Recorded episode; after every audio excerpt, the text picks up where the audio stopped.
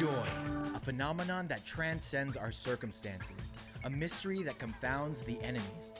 When the world sees despair and doubt, our joy in Christ sings louder and louder, rising above the temporary and embracing the eternal. From prison cell to palace, from dungeon to deliverance, everything pales in comparison to knowing Christ and seeing His beauty to be content in all things, to have peace in the midst of anxiety, to rejoice in suffering, the impossible made possible through Christ. Oh, to be found in Him, to be called a citizen of heaven, to be made righteous. How could we do anything but rejoice? All right, Trinity Church, how you doing today? It is great to see you. I want to welcome you here on this last Sunday of October, this last Sunday of our series, as you just saw in the video, called Rejoice. We've been walking our way through the book of Philippians, and today we're going to do something. If you're a guest today, I want to welcome you especially. Really glad you're here. If you're here in the worship center, out on the pavilion, or those watching online, we're really glad you're here. But today's going to be a different kind of service. It's something you might have noted in your Trinity this week called a series response service. We did this at the end of our series back in the spring called After This Life, where we basically said, man, we've looked at a lot of very powerful themes. Let's take one Sunday just to kind of gather those ideas, kind of go back over them, and really just kind of digest what we've been looking at. I know for a lot of us, myself included, I can be the kind who's like, we did it, now let's keep going and go on to next sometimes it's good just to percolate on what we just did. So that's what we're going to do today. We're going to do it through an assortment of ways. The key word in what t- today is called is the word response. As you've already done a great job, it's been great to see you engage and be a part of our worship in a really active way. Our worship team will come back out at the end of the service and have another extended time that's a part of this uh, kind of particular day.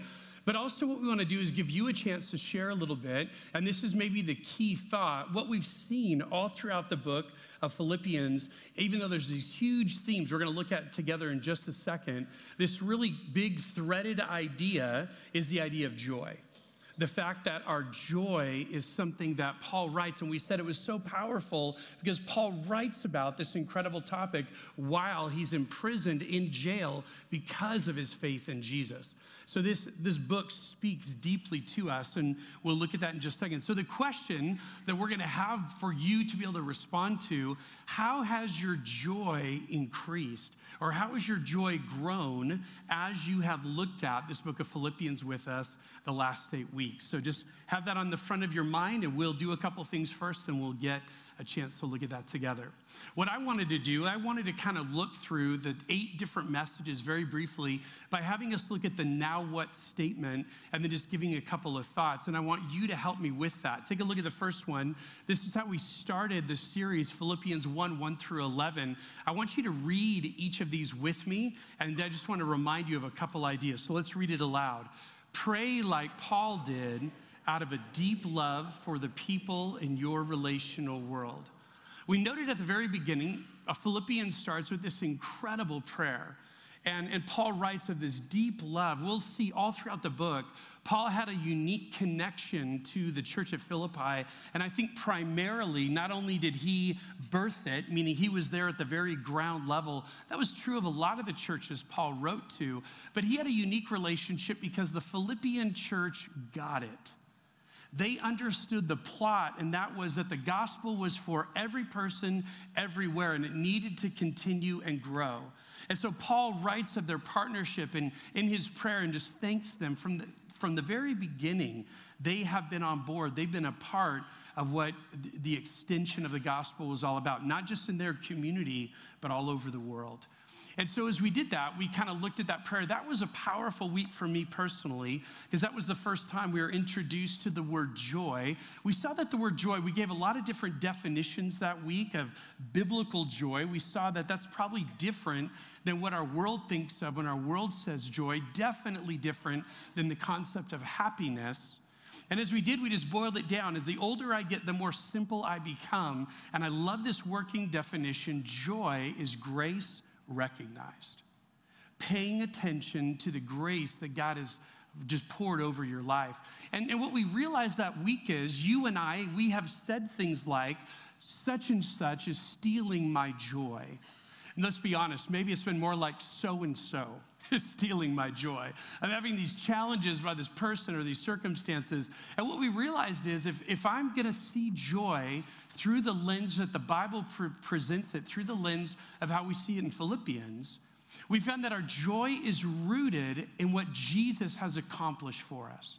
Therefore, nothing can truly steal my joy. So I remember just feeling corrected in a good way in my spirit as I was preparing for that first message, going, God, that is not a, an accurate statement. Nothing should be able to steal my joy. It might steal my happiness, it might steal my good mood, but it should never be able to steal my joy.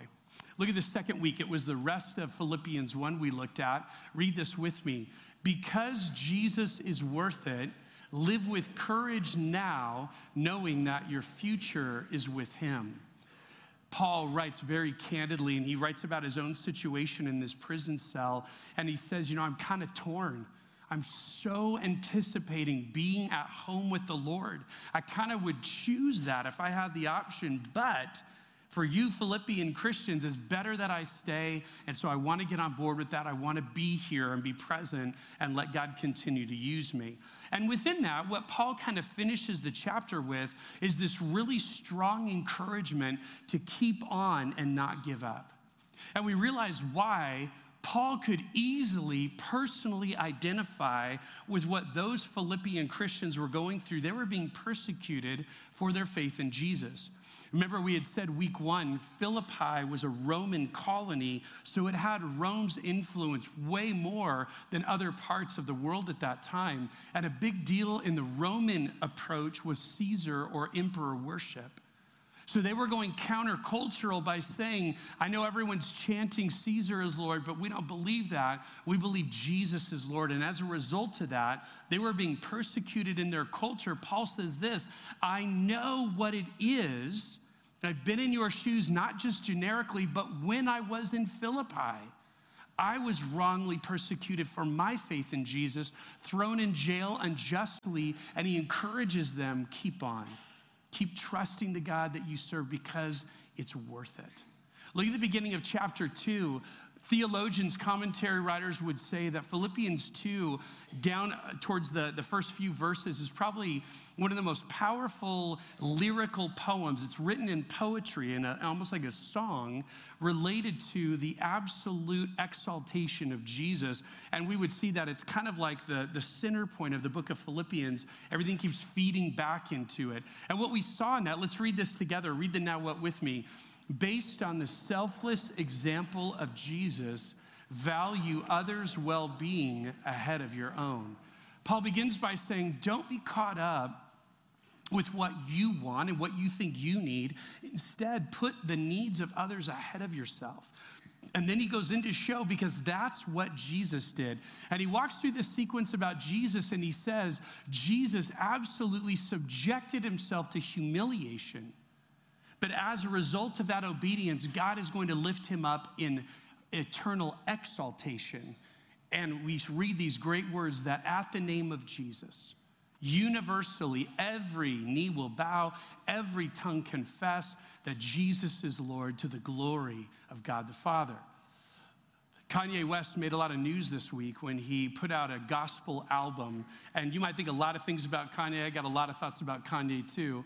But it was interesting as I was listening to the album, he actually did what this, these words in Philippians 2 were all about. He actually took the very last uh, title on the album is Jesus is King. And he just lyrically walks through that at the name of Jesus, every knee will bow, every tongue confess that Jesus Christ is Lord. So wherever you're at with Kanye, I'm not worried about that, but I am, I thought it was powerful that this passage we looked at, he did exactly what it is. He put it to song and he championed it. And that's interesting in our culture where there's all kinds of different kinds of attacks. It's interesting to see that bubble up for just even a day like today. Look at the next part. We finished chapter two, and this is the now what? Let's read it together. Live out your partnership with God with responses of unity, purity, and faithful sacrifice. Paul goes on to say these words that were really powerful, talking about when we walk in this relationship with Jesus, sometimes we struggle with God, how much is your responsibility as I keep walking towards that greater obedience and followership, and how much is on me? And Philippians 2 has some powerful words about what God's part, his role in that is, and what our role, and we see this partnership. I introduced you to a theological term called compatibilism, the idea that it is, it is a partnership with God as He is working and as we are responding. And as we got to the end of that chapter, Paul gives two powerful examples related to Timothy and Epaphroditus. Epaphroditus was a Philippian believer who had traveled, even almost died, bringing a financial gift to Paul while he was in prison. And Paul says to the Philippian Christians, hey, these are examples of guys who understand what it's worth to follow Jesus, live like them. Look at the next one. This is the beginning of chapter three, and this is where we got. Read it with me. Avoid the trappings of religion and value instead that your rightness comes from faith in Jesus. The beginning of chapter three in Philippians is all about Paul's religious pedigree his uh, uh, achievements and accomplishments while being this really devoted Jew. And what Paul's going to say is he's going to say, Man, I was going after it. If anyone feels like they should put confidence in their ability to be right with God, it should be me. Look what I was doing. And he just rattles off this list. But like we did that day, I got a little crazy, put a, a ladder up on the wall. And what Paul is going to say, he's going to use commercial language. He's going to say that, you know what? In, in, a, in a trade situation, when I was trying to be religiously right with God, walking up that chain, what I did was I, I, I, I kept accumulating these accomplishments. And in reality, what I did is I realized I actually got a bad trade. Not only even and definitely not profitable, I actually got the short end of the stick. And we use the illustration of walking up a ladder and doing all these things that required so much time and effort and devotion to realize when Paul got to the top of the ladder, only to realize his ladder was leaning against the wrong building. So Paul says, I made a dramatic change because of what Jesus did in my life. And now instead of trying to find my rightness by what I can do, I put my confidence, my hope, my trust in what Jesus has done for me. And so, chapter three has these powerful words about eternity. And by the way, he uses commercial language again to say, and now this engagement with Jesus is a good trade. What I'm getting is far outweighs whatever I've put into it. And we see that powerful comparison. Look at how the rest of chapter three went. Read this now what statement with me. Let's read it together. Unshakable faith is marked by a wholehearted pursuit to know Jesus and following the faithful examples of others around you. Hilke did a great job preaching on this passage, and he talked about Paul being very personal, right? Paul sharing his story. Hey, I strive. This is the goal I'm after. The prize that I'm aiming for is to know Christ in every facet, not just his future resurrection, but even his sufferings now. And he walks that out and he changes direction a little bit and he says, Hey, Philippian Christians, if you're struggling to know what that walk looks like, you have great mentors and examples among you. Follow them. And he goes on at the very end to remind them why? Because your citizenship is in heaven, not here. Hilke did a great job that day using an illustration of his own citizenship, his Dutch background, and even talking about that idea of what does it mean to cross over and become a citizen of the States. And it was a real tangible example for us. Looking forward, we're in chapter four. Read this with me.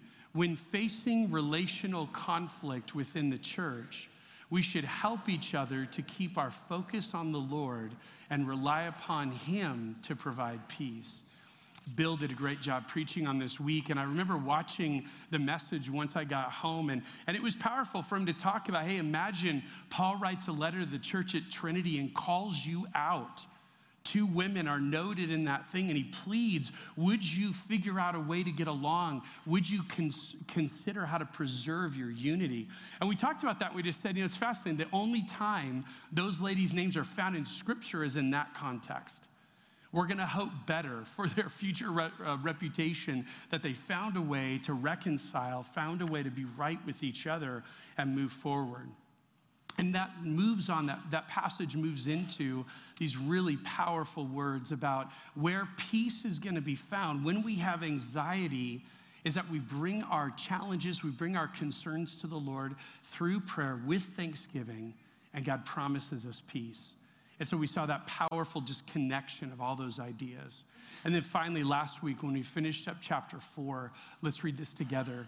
As you rely on Jesus, invest the resources of your finances and your influence for eternal gain.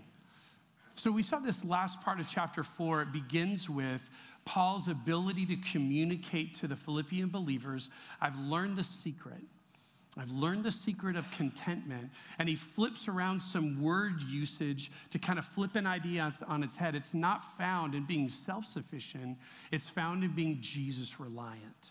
And he goes on in that passage to commend them again. We talk about this partnership in the gospel they'd had all the way through. He commends them for the financial gift that they brought through Epaphroditus. And we see that Paul encourages them continually, even by example, be a person of intentional influence. They would have not missed the last part of the letter when he said, All of those in Caesar's household who are in Christ greet you. That would have hit them like a ton of bricks. Like, Paul, you're right. In the first chapter, you told us that the gospel is not chained. And now that we see how God is at work, even in the emperor of the entire known world's family, in his extended relationships, we know that you're using Paul. God, use us. So, this is an overview, a 30,000 foot overview of the book of Philippians and the big ideas that we walk away with. And we just see again this idea. Every single message, all eight messages, we found the word joy or rejoice at least once in every passage. That's a big deal. So, Paul's just threading this idea through with the goal of us walking away a people anchored in joy. So let's do this. I've got Steve and Jared, and we're actually going to take a minute to hear from you a little bit today. So, what I want to do, we're going to come down with some microphones. I want to give you an opportunity. We said at the beginning, kind of the, the, the lead question, maybe the prompt, is how has your joy grown? How has your joy increased over the course of this study in the book of Philippians?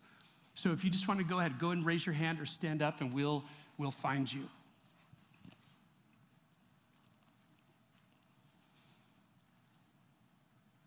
Come on, don't be shy. I know it's always hardest to go first. But if you're thinking you want to share something, I promise you go, and then everyone else is going to go after it. Let me come back to you. And why don't we do this? Why don't you actually step out to the edge of your row? We're gonna, we've, we've kind of learned we're gonna hold on to microphones. That's how it rolls. So uh, come on out, tell us your first name, and then maybe what you'd like to share.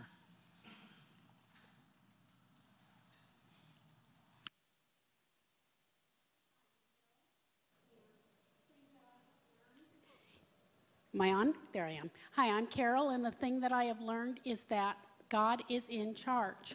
And when I'm going through a trial, Satan will try and get me to think, oh man, God doesn't care, he's not there.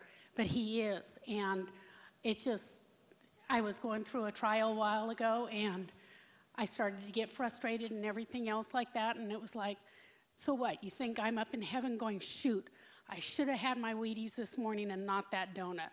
And that's not God. God is always there. He's always there for us. He loves us. He died on the cross for us. There's nothing that we can't do on our own that He hasn't already taken care of. And we just need to give it to Him and let Him do it. And if we do that, then we're able to go back to and say, no, wait a minute, I can have joy in this because I know God is in control of this. That's awesome. Thank you, Carol. I appreciate it. Love it. All right, go ahead and tell us your name and what would you like to share? Mary, and I'd just like to thank everybody in the women's Bible study and in church here, and you for your sermons. Uh, just, I've had a really tough, tough year for uh, health and everything, and um, family, and Christ has just never given up on me, and I can't give up on him. So I just want to thank everybody to keep me on the right road. That's great. Thank you, Mary. Appreciate you sharing that. Okay. It's awesome. Who else? Steve, you want to head over there towards Marty?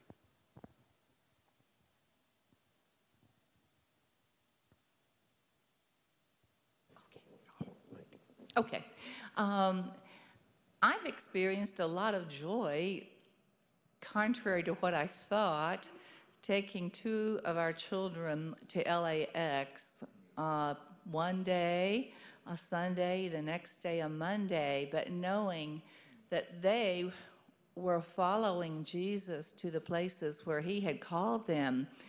And I, I miss them. I can talk to them on WhatsApp, but the joy was planted so deep in my heart for them, and um, I continue to have that joy. So it's just a testimony that even when my emotions would kind of feel other things, the joy goes deeper and deeper and deeper. And for me, it's a privilege to be a mom of these two that have gone, one to Iraq and the other to North Africa, faraway places. So I'm thankful.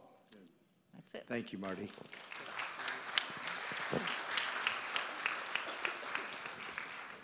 That's great. Somebody else, just be interested in being able to share with us. Thank you, Marty, for sharing that. Steve in the very back. We get paid per person, so be sure to stand up here. Uh, uh, who was it back here? Um, can you step out here for us? Otherwise, the, they can't see you. There we go. Thank you. Shalom. The joy of the Lord is our strength. And he says Jesus came to be the servant king. And when we die to ourselves and we pour our hearts out to others, and we look every single day of our life who we're going to reach out to, who we're going to share the message of Jesus Christ to, that's when we gain our joy. so, my message to you today is that Jesus loves all of us, but he wants us to be fed and then pour out. And as we pour out, He gives us that joy.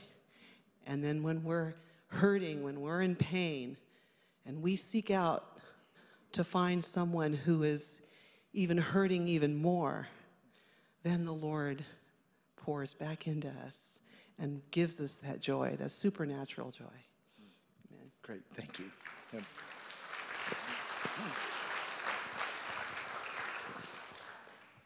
Good. We probably have time for maybe one more, so go ahead.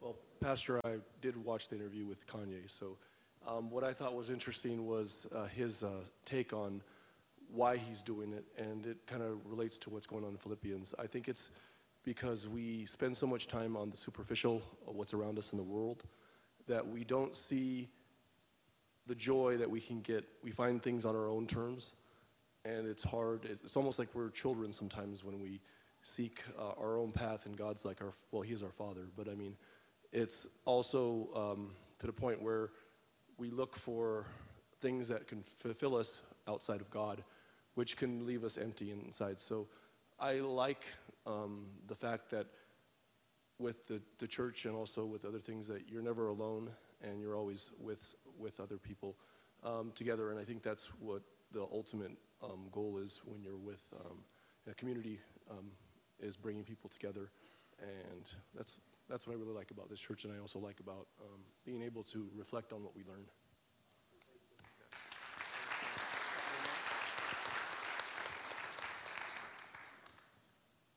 Thanks. Hi, I'm Sherry Skubik, and I have the privilege of leading Christianity Explored with my husband John. And uh, it has been a joy to see how many people came together to volunteer to minister to people. And also, we have great um, workers to bring food and fellowship into the room. But every Sunday night, when we are with these um, just lovely people who are desiring to see God more and more and experience Him and see the identity of Jesus, tonight we're, we are talking about the cross of Jesus.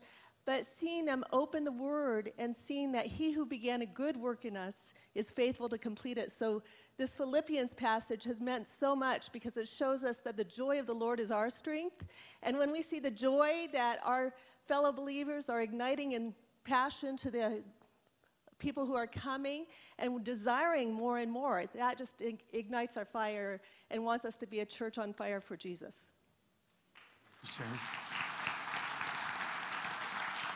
All right. Thank you guys so much for sharing. That was great, Jared and Steve. Thank you. This is what I wanted to do, and, and I love this. We did this last service, and I was kind of wondering, how's that going to go? We, over the course of this series, we would ask you weekly just an encouragement hey, would you memorize this particular passage? Today's the day of reckoning. We're to have, no, I'm not to do that.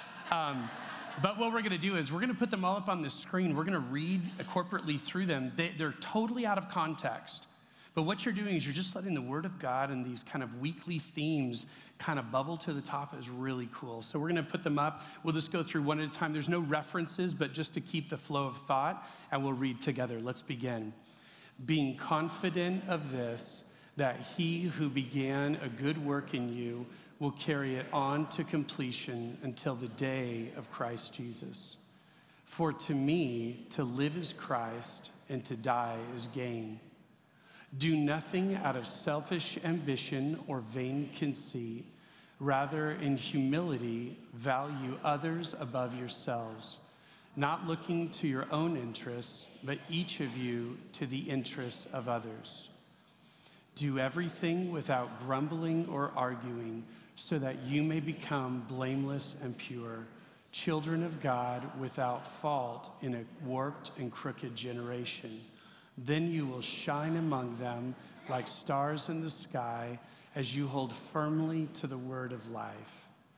What is more, I consider everything a loss because of the surpassing worth of knowing Christ Jesus, my Lord, for whose sake I have lost all things. I consider them garbage that I may gain Christ and be found in him not having a righteousness of my own that comes from the law, but that which is through faith in Christ. There we go. Brothers and sisters, I do not consider myself yet to have taken hold of it, but one thing I do, forgetting what is behind and straining toward what is ahead, I press on toward the goal to win the prize for which God has called me heavenward in Christ Jesus. Do not be anxious about anything, but in every situation, by prayer and petition, with thanksgiving, present your requests to God. And the peace of God, which transcends all understanding, will guard your hearts and your minds in Christ Jesus and my God will meet all of your needs according to the riches of his glory in Christ Jesus. To our God and Father be glory forever and ever. Amen. Great job. Hey, take a look at this. What's the deepest root of your joy? What God gives to you or what God is for you?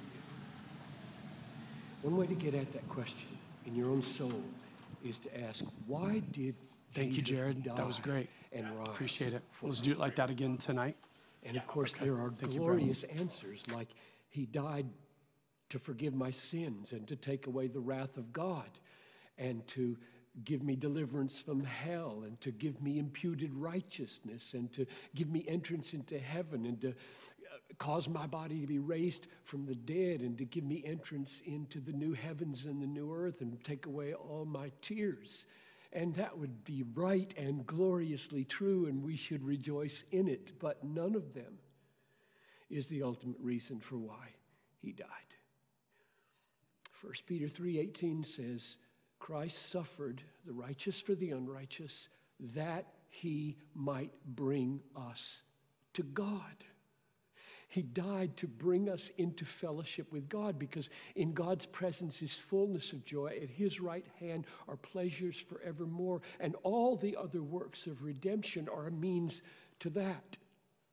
It says in Psalm 40, verse 16, let those who love your salvation say continually, Great is the Lord.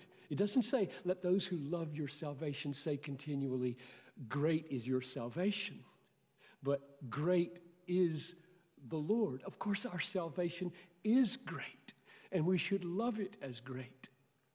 But mainly, Our salvation is happening to us, and all the gifts of God are coming to us in order that we might know God, love God, treasure God, be satisfied in God. So, the biblical answer to the question, what is my ultimate, deepest source of joy? It's not his gifts, it's him known and enjoyed in and through his gifts.